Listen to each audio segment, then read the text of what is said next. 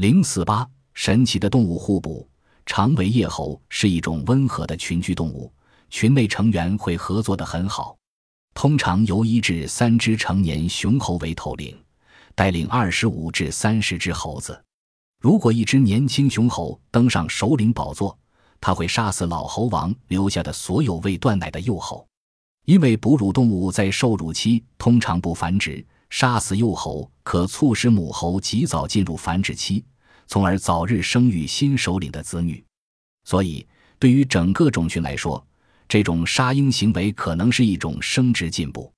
这种观点叫生殖优势假说。如果有一只雌猴此时已怀孕，它为了保护腹中的胎儿，会随机应变地制造一幕生物学上的骗局。它假装已经发情。并与新上台的猴王进行交配，致使这位新首领以为将要降生的小猴真是他亲生的孩子，雌猴从而成功的救下这条小生命。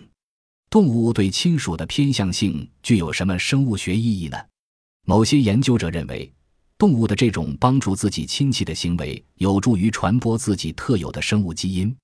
实际上，在兄弟姐妹之中，有一半遗传基因是共同的，在同母异父。或同父异母兄弟姐妹之中为四分之一，在堂表兄弟姐妹之中则仅有八分之一。